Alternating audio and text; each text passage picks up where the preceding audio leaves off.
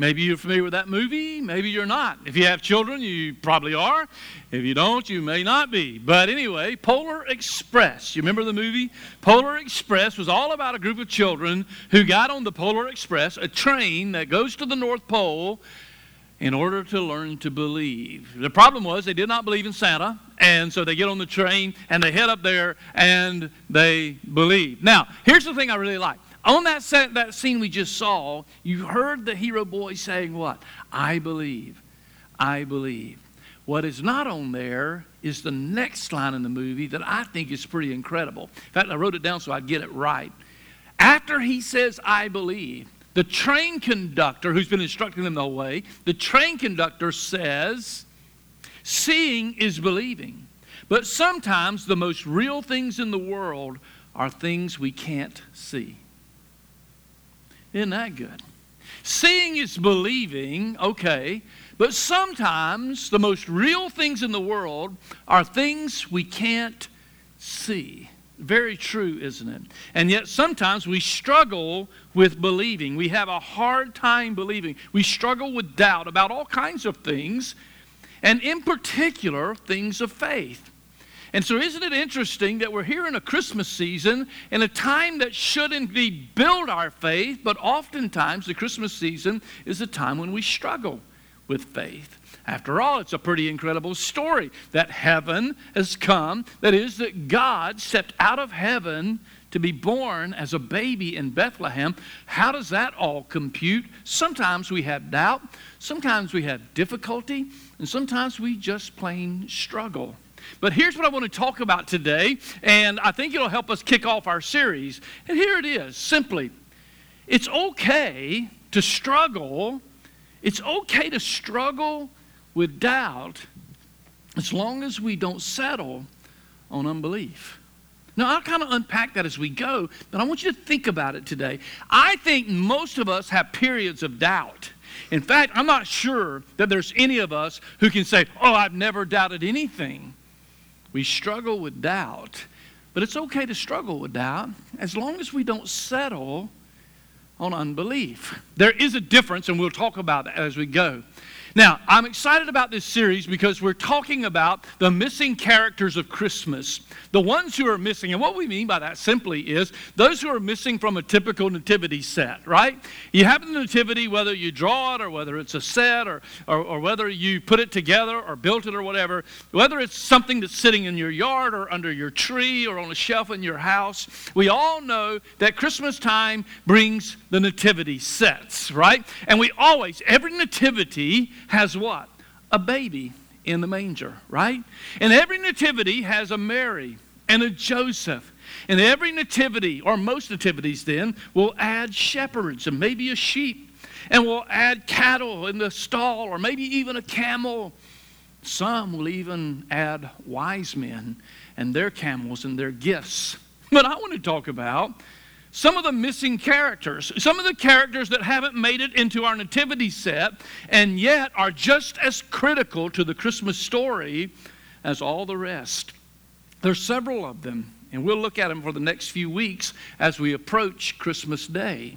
Today we're going to start with a couple. And the couple is maybe known to you, maybe not known to you, but I can't believe, I can't say that I've ever, I will say, I won't say they never, I can say I have never seen them in the Nativity.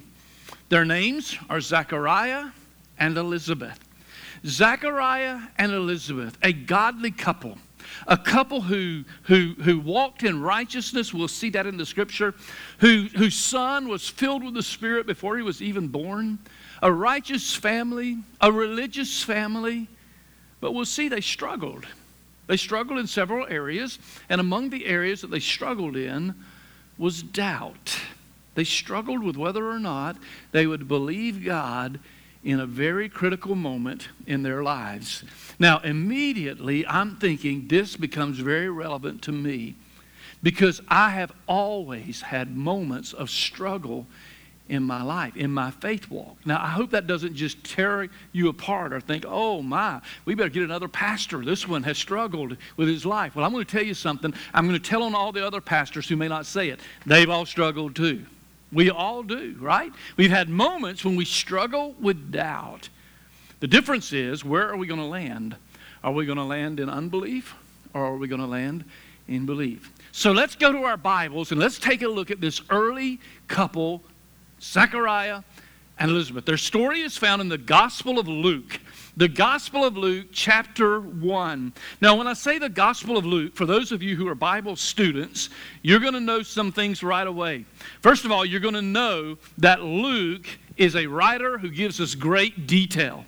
By the way, that's a real blessing to us because his details verify many of the truths of the gospel story, many of the truths of the first Christmas story, many of the truths of Jesus' latter days. And by the way, those are important because they have been confirmed today archaeologically, historically, so that we don't have to just wonder about the reality of all of this. You may doubt whether or not Jesus is the Messiah, the Christ, but nobody doubts that he really lived.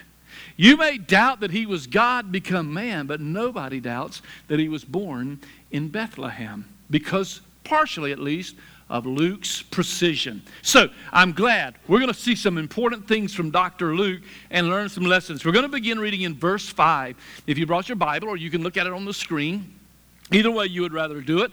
I always encourage you to bring a Bible along with you. I don't know about you. I like to write in mine. Mine's all messed up. It's all written up, marked up, colored up. Anything that'll help me remember important truths that God showed me while speaking to me. You don't have to. You can have it on your phone, your tablet, or you can follow along up here on the screen. So let's begin reading in verse number 5. It says, In the days of King Herod of Judea, all right, stop. There's Luke coming through for us, right? Because he's telling us, I'm going to date what I'm about to tell you, I'm giving a date to. This is not a fable. This is not a story. This is not just a tradition that's been passed down. I'm telling you specifically that in the days of King Herod, and later, of course, archaeology, history would prove that there was a King Herod who did rule over Judea. And so he dates it very specific for us.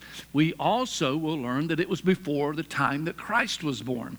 Look what happens. In the days of King Herod of Judea, there was a priest of Abijah's division named Zechariah. His wife was from the daughters of Aaron, and her name was Elizabeth. Both were righteous in God's sight, living without blame according to all the commands and requirements of the Lord. Now, stop there a minute. Zechariah, is we're told, is a priest. You know what that means? A priest. He was a priest in, in the religion, the faith of Judaism. He served in Jerusalem. Um, you know what scholarship tells us, and, and we never could just verify this or nail it down specifically, but scholars believe that there were as many as 18,000 priests serving in Jerusalem at this particular time. So there were a lot of priests, and they served in the temple area. That was his job. His wife, we're told, is from the line of Aaron the priest. And so we have this priest and, and, and wife of a priest, and, and, and, and then we're told that they were both righteous in God's sight because they were they, were, they kept all the commands the requirements of the lord. So they're righteous they're very religious they're doing everything that the torah asks of them or speaks to them about. So they're very religious they're very righteous. And i say that because in the next verse we see their struggle with some things in life now why is that important because somehow people get in their mind today that when we are religious or righteous declared by faith in Christ, we don't struggle in life. And then we doubt further and we're saying, well, I must not be a Christian because I've struggled with my life. Well, guess what? Even people of faith struggle. Even people of faith have struggles in life. Even people of faith have moments when the card's just not uh, falling right to me. You know what I'm saying? Even people of faith struggle with the circumstances of life. Life's not fair. Life's not fair. It's not good. You know, we all struggle with that. And so they struggled. Look at the next verse, and you see a little bit of their struggle. It says they had no children. Because Luke says Elizabeth could not conceive, and both of them were well along in years. Now, maybe I'm a little imagining here, maybe I'm getting ahead, I don't think so. But I'm pretty sure that was a struggle. In a day when those children were very, very important, they had none. And they were struggling with that. They were trying to believe God, but they had gotten old in years, still no children. No doubt she's beyond the time of childbearing. They'd been praying. They'd been praying for a child. You'll see how I know that in a minute. They'd been praying for a child, but God, heaven was silent. Hmm. Anybody been there before? As a believer, as a follower of Christ, when you've prayed and God was silent? You thought, God, where are you? Where have you been? Why aren't you speaking now? Are you ever going to answer? We've all been there, haven't we? If you haven't, by the way, don't worry, you'll get there. You'll, you'll share in that moment. He says they struggled. No children. And go on to the next verse. It says in verse 8 When his division was on duty, he moves on to the story now. When his division was on duty and he was serving his priest before God, it happened that, I love that phrase, it happened that he was chosen by Lot, according to the custom of the priesthood, to enter the sanctuary of the Lord to burn incense. Now, don't you love that? It happened, it happened one day that he was chosen. What have we learned? Church, you ought to be able to say this by now. I say it so many times, you ought to know it. It just so happened never just happens. God is a sovereign God who's in complete control. And even if it looks like things are chaotic, and even if it looks like all the decks are stacked against you, even if it looks like there's no way God could be in all this, listen to me carefully. It just so happens, never just happens. And it didn't just never happen on this day, it came to pass, it came about. Maybe that's a better way to say it. Because this day, something was going to happen in the temple that was different than all the rest. And Zechariah is the one who approaches the temple. On this day, it happened that he was chosen by Lot, according to the custom of the priesthood, to enter into the sanctuary. Now, that means that of these, okay, let's just say 18,000 priests, they had to decide who was going to go into the temple. That was a privilege. Who was going to go in to burn the incense? Who was going to go in to take the duty? So they decided with a system to draw lots. Now, I don't know how that happened. I'm not sure if it were by casting of some die. I don't know if it was through a draw. I don't know how, but somehow they cast lots to decide who would get to go into the temple that day. And finally, Zechariah's number came up. It's a big day for Zechariah. By the way, once they went in, once their number was chosen, they went in, that was the only time. They never went in again. So this was his big day.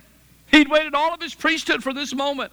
He's the one going into the temple. He's the one that's chosen. It's his turn.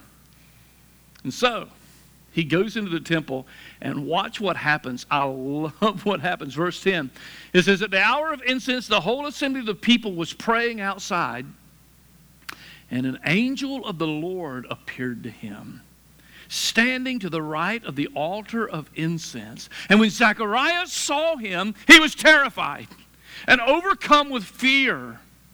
But the angel said to him, Do not be afraid, Zechariah, because your prayer has been heard. Stop right there. I, I want to read on. I'm going to read a lot of the story to you because I want you to see it right there in the Bible. But listen to me carefully. Here's what happened. He comes into the temple. It's his big day, it's his big moment. He's waited all of his life for this, and he knows it's the only chance there'll be no tomorrow. Been my luck, I'd have been sick on that day, right? I mean, that's just the way you think. But he goes in, everything is going good. But when he walks into the temple, here's the thing, guys nobody's supposed to be in there, right? Nobody's supposed to be in there. He's the only one that's going in. It's his day, it's his assignment. And the priest goes in, and suddenly there is an angel standing there. Later, we're going to find not just any angel, it's Gabriel. Gabriel, the, the strong one of God in, in the Hebrew, the mighty angel Gabriel, the same one that we're told later would announce to Mary her conception, and the, the same one who's mentioned several times in Scripture, one of the archangels of God, Gabriel. And it says Zechariah was scared to death. I bet he was. By the way, I think it reminds us that angels don't necessarily look like the cutesy little ones we put on our trees, right? Now, I'm not saying go, go take all the angels off your tree or your wall. We all love angels, but they're, they're probably not going to look quite like your Hallmark cards or your Christmas decorations. Because every time we see a man see an angel or a woman see an angel, you know what the first word of the angel is? Fear not. Don't be afraid. Why? Because it's a scary thing. He sees this angel in the temple. He's afraid. Wait a minute. I've been waiting all my life for this, but I didn't know I was going to get to talk to an angel. So Gabriel is prepared, and Gabriel says to him, Don't be afraid. Your prayer has been heard. And then he gets specific. Your wife Elizabeth will bear you a son, and you will name him John. what? Um, I, got, I don't think I heard you right, Gabriel. Did you say, Yep, your prayer is answered. Your wife will have a baby, and his name will be John. Now, that's a pretty unusual name for them, actually. There's no one his family named John. Why would I call him John? That's not particularly something that would be special. Why, why, John? But that's the name the angel gives him. And his mind, I can see it. I don't think I'm imagining this. He's, he's beginning to churn this through in his head. But the angel continues. And he describes for him this, this situation with his baby. Look what he says in verse 14. He says, There will be joy and delight for you, and many will rejoice at his birth. What? People are going to know about the birth of my baby, the son, and, and people are going to rejoice and delight. And verse 15 says, For he will be great in the sight of the Lord and will never drink wine or beer. He will be filled with the Holy Spirit while still in his mother's womb. He will turn many of the children of Israel to the Lord their God. He will go before him. Oh, watch this. In the spirit and power of Elijah. That's important. I'll tell you in a minute. He goes before him in the spirit and the power of Elijah to turn the hearts of fathers to their children and the disobedient to the understanding of the righteous to make ready for the Lord a prepared people. Prepared for what? Now, here's where the tide of Christmas starts. You're thinking, what does this have to do with the Christmas story? Everything. And here's where it starts. When the angel announces to Zechariah, this son John, and then begins to tell him about his son and how his son is going to prepare the people of God in the power and the spirit of Elijah. Zechariah knows exactly what he's saying, I believe. I really think he knows, Jimmy. Because here's the thing Zechariah is a priest of God. Zechariah knew the Hebrew scriptures. He knew the Torah, and he kept that Torah religiously.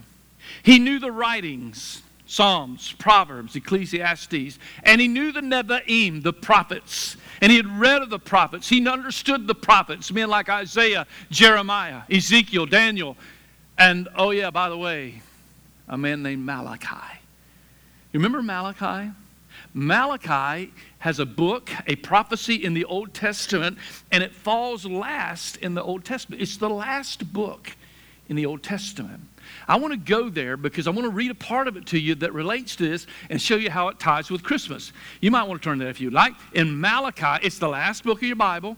Go to the or the Old Testament, I'm sorry. Go to the last book, go to the last chapter, and then find the last paragraph.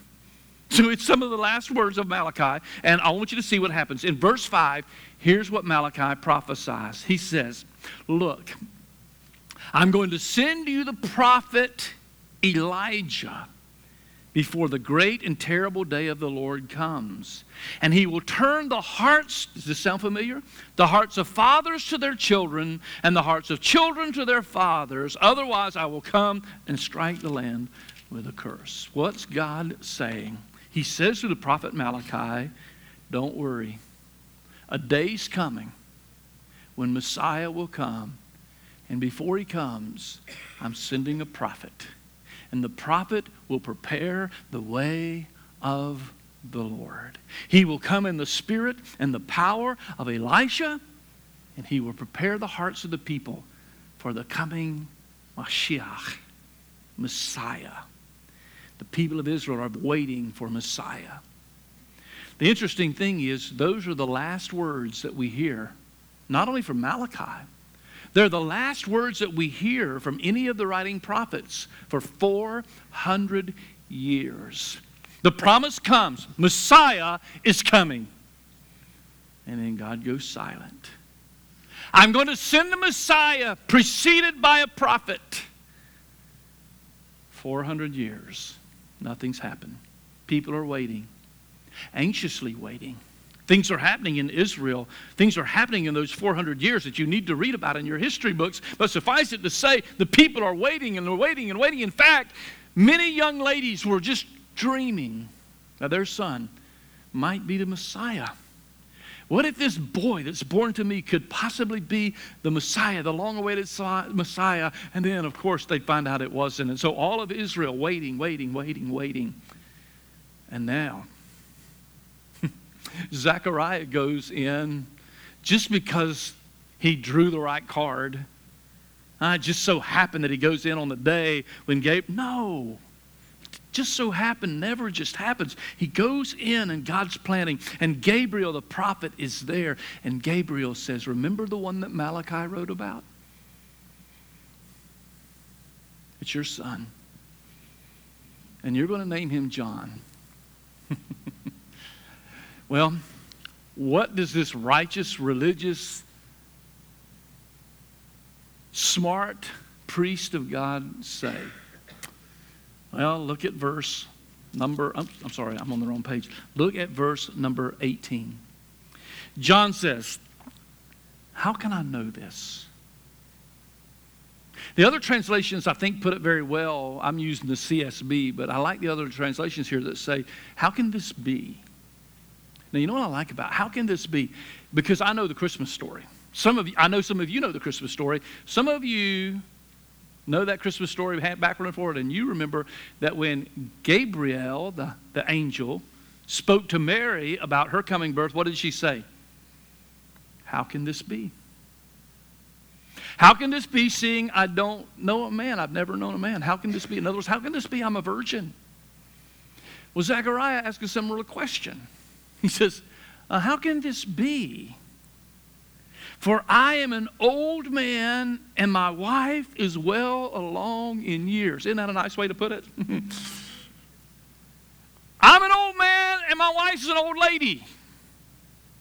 Um, Gabe, I think you got the wrong guy. I don't see it happening. I'm not sure that's going, that makes no sense to me.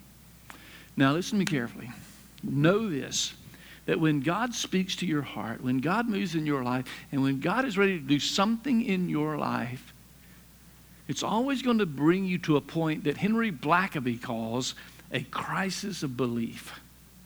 I love that term, the crisis of belief. You know, here's why I like it. Because when God works in your life and is preparing to move in your life, He brings you to a point of, of, of, of decision making. And, and He's going to speak into your life and the crisis for you is are you going to believe or are you not going to believe? Here's what I've learned in my walk with God. Tell me if it's not true in yours. When God moves in our life, usually it is to bring us out of a place of comfort. It is to bring us into a place that we are not very uh, understanding of. In other words, it makes no sense to me. This just doesn't add up. This here's the way to put it. This is not the way I would do it right? This is not the way I would, for all of you control freaks out there, he brings you to the point of saying, you got to let go. and, and you're saying, this makes no sense to me. Let me tell you why. Because you see, the prophet said long ago that his thoughts are not our thoughts and his ways are not our ways. So don't be shocked when God speaks into your heart and you're like, no, that's not the way I would do it. Don't be shocked at all. He brings you to what Blackaby calls a crisis of belief, and you've got to decide which way you're going to go. Zechariah is at a crisis, a point of crisis of belief. Gabriel is saying, Your wife is going to have a son, and it's going to be the forerunner to Messiah. His name is John. And Zechariah is at a point of crisis. Can I believe? It uh, makes no sense to me. We're both old. Beyond the. And by the way, do you know how long we've been trying to have children? All these years, and we've never been able to have them, and now you're saying in our old age we're going to have a son? And, and, then you're saying not just any son, but the forerunner to Messiah. I don't understand. I, that makes sense to me. I'm not sure. What he's doing is what? He's been driven with doubt. He's got doubt in his heart. I'm not sure. Now, listen to me carefully. Don't be shocked when you have doubt that stirs up in your heart. See, here's what I love about this passage, and here's what I love about this part of the story, is it reminds us that we all have moments of doubt. When something that God wants to do just sounds really too big and too wild for me. There's some that struggle with this whole Christmas thing. Really? How does God, I don't want to put doubt in your mind, but here's some of the questions I've asked before. How does this doubt, I mean, how does this God step out of heaven and become a baby and still rule the universe? How does God wrap himself in flesh? Crisis of belief. It's okay to struggle with doubt as long as you don't settle on unbelief. And know something's going to happen. Zechariah begins to question. The angel answers, verse 19. I am Gabriel who stands in the presence of God, and I was sent to speak this to you and tell you this good news. Now listen, you will become silent and unable to speak until the day these things take place because you did not believe my words, which will be filled in their proper time. So the story is Zechariah is saying to God, How can this be? I'm not sure I can accept this. And God gives him a clear sign. Zechariah can't speak, he can't say a word. Now, the story goes further, and I, will just tell it to you because I want to get to the end too in a minute. But the story goes that, that, that Zechariah then comes out of the temple. The people are all there. And by this time, the people are wondering what's taking so long. They know how long it goes in. Happens every day. They know how long it takes to take care of the incense. Happens every day. They know how long it should take Zechariah. But he's in there way too long. Why? Because he's having a, they don't know this, he's having a conversation with an archangel. They're wondering what's going on. Maybe he's dead. Maybe he died. Tradition says they would put rope around these priests' feet in case they had to drag them out for death. I don't know. Maybe he had one around him. Maybe they were fixing to pull. I don't know. But he finally comes out, and they're waiting to hear from him what happened. And I'm pretty sure he wanted to tell them. If you just talked to an archangel, I think you'd probably want to tell somebody. But the problem is he can't talk. And so he gestures with his hands to explain that he can't talk. He goes home I'm sure he's wanting to tell Elizabeth, hey, guess what? I don't, I'm not even going to let my mind go where that conversation might have gone. But I'm pretty sure it was a unique conversation because he's talking with his hands. He can't really talk what's going on. And he explains to her what the angel said, and life moves on, and she becomes pregnant. Hmm. Think about that just a moment. In fact, we can actually read about it. We can actually see what begins to happen and watch. It goes all the way over, if you're following your Bible, all the way over to the end of the chapter. In, in uh, verse number 50, 57, um, he says, Now the time had come for Elizabeth to give birth, and she had a son. Then her neighbors and relatives heard that the Lord had shown her his great mercy, and they rejoiced with her. When they came to circumcise the child on the eighth day, that was Jewish custom. You'll see Mary doing the same thing with Jesus when we get there in Luke chapter 2. Zechariah, well, I mean, I'm sorry, on the eighth day, they were going to name him Zechariah after his father. Of course they would. We even do that today, right? I said it in the first service. I may say, well, say it now. My name's Charles. Don't laugh. And whatever you do, don't go out of here and call me Pastor Charles, okay? But that's my name. Why? Because it's my dad's name. He's Charles. And so he says, You know what? We were going to call him Zachariah after his father. But his mother responded, No. He will be called John. John? Why are you going to call him John? Nobody in your family. They said to her, verse 61, none of your relatives has that name. So they motioned to his father to find out what he wanted him to be called. And his father asked for a writing tablet. So he hasn't talked for nine months, at least. He hasn't spoken a word. He says, Give me a tablet, I'll write it down. And when they give him the tablet, what does he write? His name is John. I love that verse. I, I, don't know. You know, we all have special verses that we like. I love that verse. His name is John. And everybody's shocked. everybody's surprised. It says, They were all amazed, but immediately his mouth was open and his tongue set free, and he began to speak, praising God. I'll bet you he did. I bet he sang like he had never sung before. I bet he spoke like he never spoke before. I bet his songs of praise and his prayer of praise and worship was like never before. For nine months, he'd not been able to speak, and now his tongue is free and he begins to speak and praise God. First of all, hey, I can speak, but more importantly, I have a son, and that son is destined to be the forerunner of Messiah. Now, I don't know about you, but there's so much in this message that we could draw and so much from the story that we can draw. But if I could, if I could pull it together and draw something from it, if I could just kind of give a takeaway, if I could just give you something to hold on to, something to kind of bring me in for a landing here, I think it would be something like this. I think we would have to say,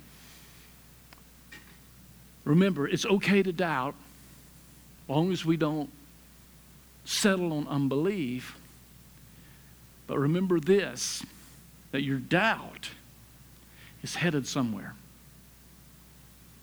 Your doubt is headed somewhere. Your doubt is pushing you in a direction, either to unbelief or to belief.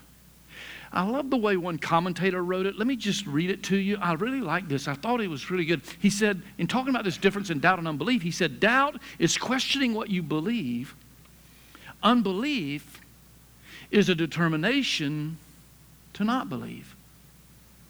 Let me say that again.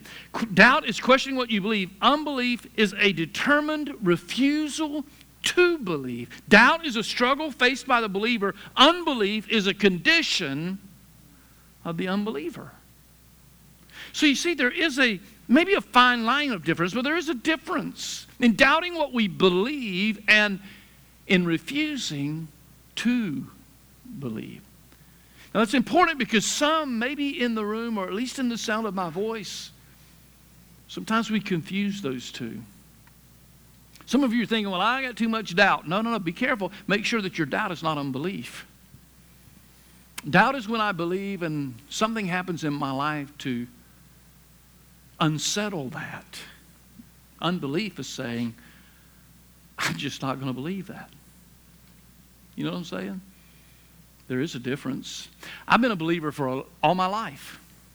Now, I, I, haven't been a Christian all my life. Don't, don't mishear what I said.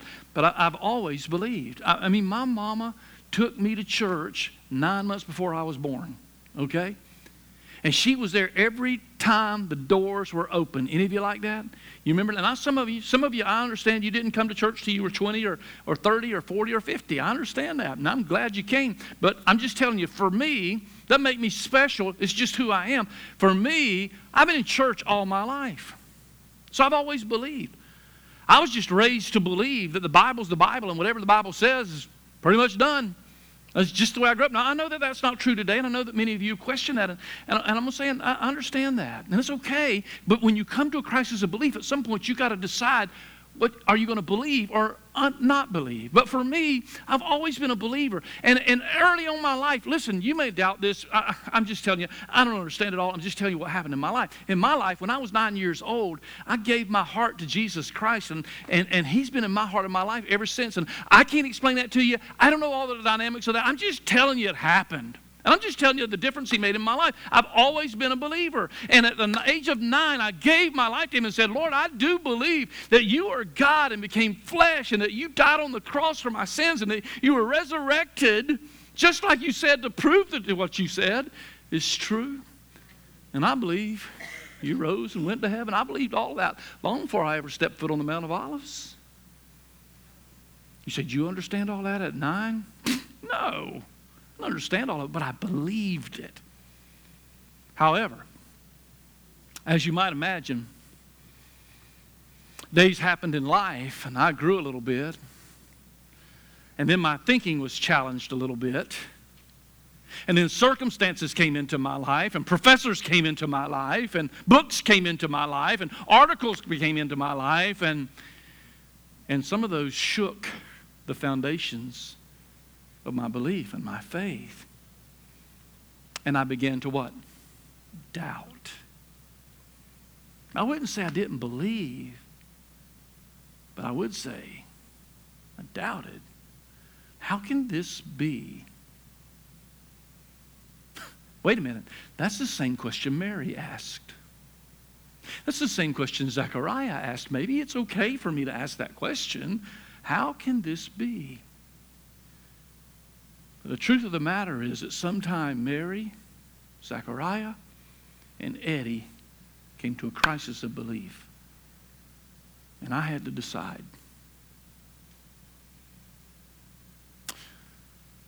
I knew my doubt was taking me somewhere. I just had to determine where it was going to take me. And so, because I chose to believe, it strengthened my faith, even my doubting strengthened my faith. You say, How did that happen, Pastor Eddie? Because I had to start thinking about why I believe what I believe. I no longer could just say, Well, I just believe it because mom and daddy taught me that way. Can I just tell you something? Just because mom and daddy taught me that way, mom and daddy could have taught me anything. That's not enough. I had to search for myself. I had to dig deep into the scriptures. I had to study the scriptures. I had to see could I believe? Can this be? And I thank God He led me to a place of believing. And yeah, I believe it. So now, whew, now, 52 years later, you ask me, so, do you believe that Jesus lived and died, that God came down from heaven into a baby, into a stall? Do you believe that Jesus actually walked on this earth in a place called Galilee and Judea and Samaria? Do you believe that Jesus actually died on a cross and that he rose three days later and that he ascended into heaven and he's now in heaven ruling over everything? Do you believe that? I would say, yep. Sure do. So now, 52 years later, can you explain that? Mm. On a good day, I try, but for the most part, not really. But I believe in a God who is way bigger than my understanding, who is way bigger than my knowledge, and way bigger than my mind. You're saying that's a cop out. Eh? You're saying that because you've not believed. There's a difference. You've chosen not to believe. I doubted. Frankly, I still have doubts. Why does God do things that He I don't approve of? Why does He do things different than I would do them? Why does He do things like that? I don't know if I can trust Him or not. Come on. Don't put that church face on.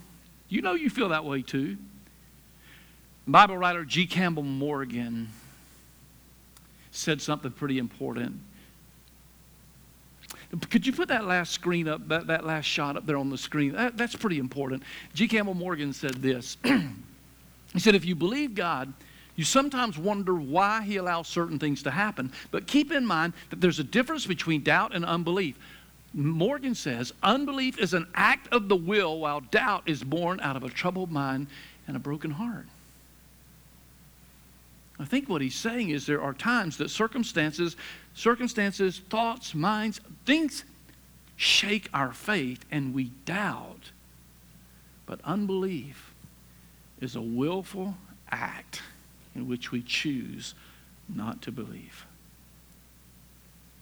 Which direction? Where is your doubt leading you? It's leading you somewhere. It's leading you to, you're in a crisis of belief. Will you believe God? Or will you willfully choose to not believe? You have a choice. It's yours to make. And for some of you, you're making it right now.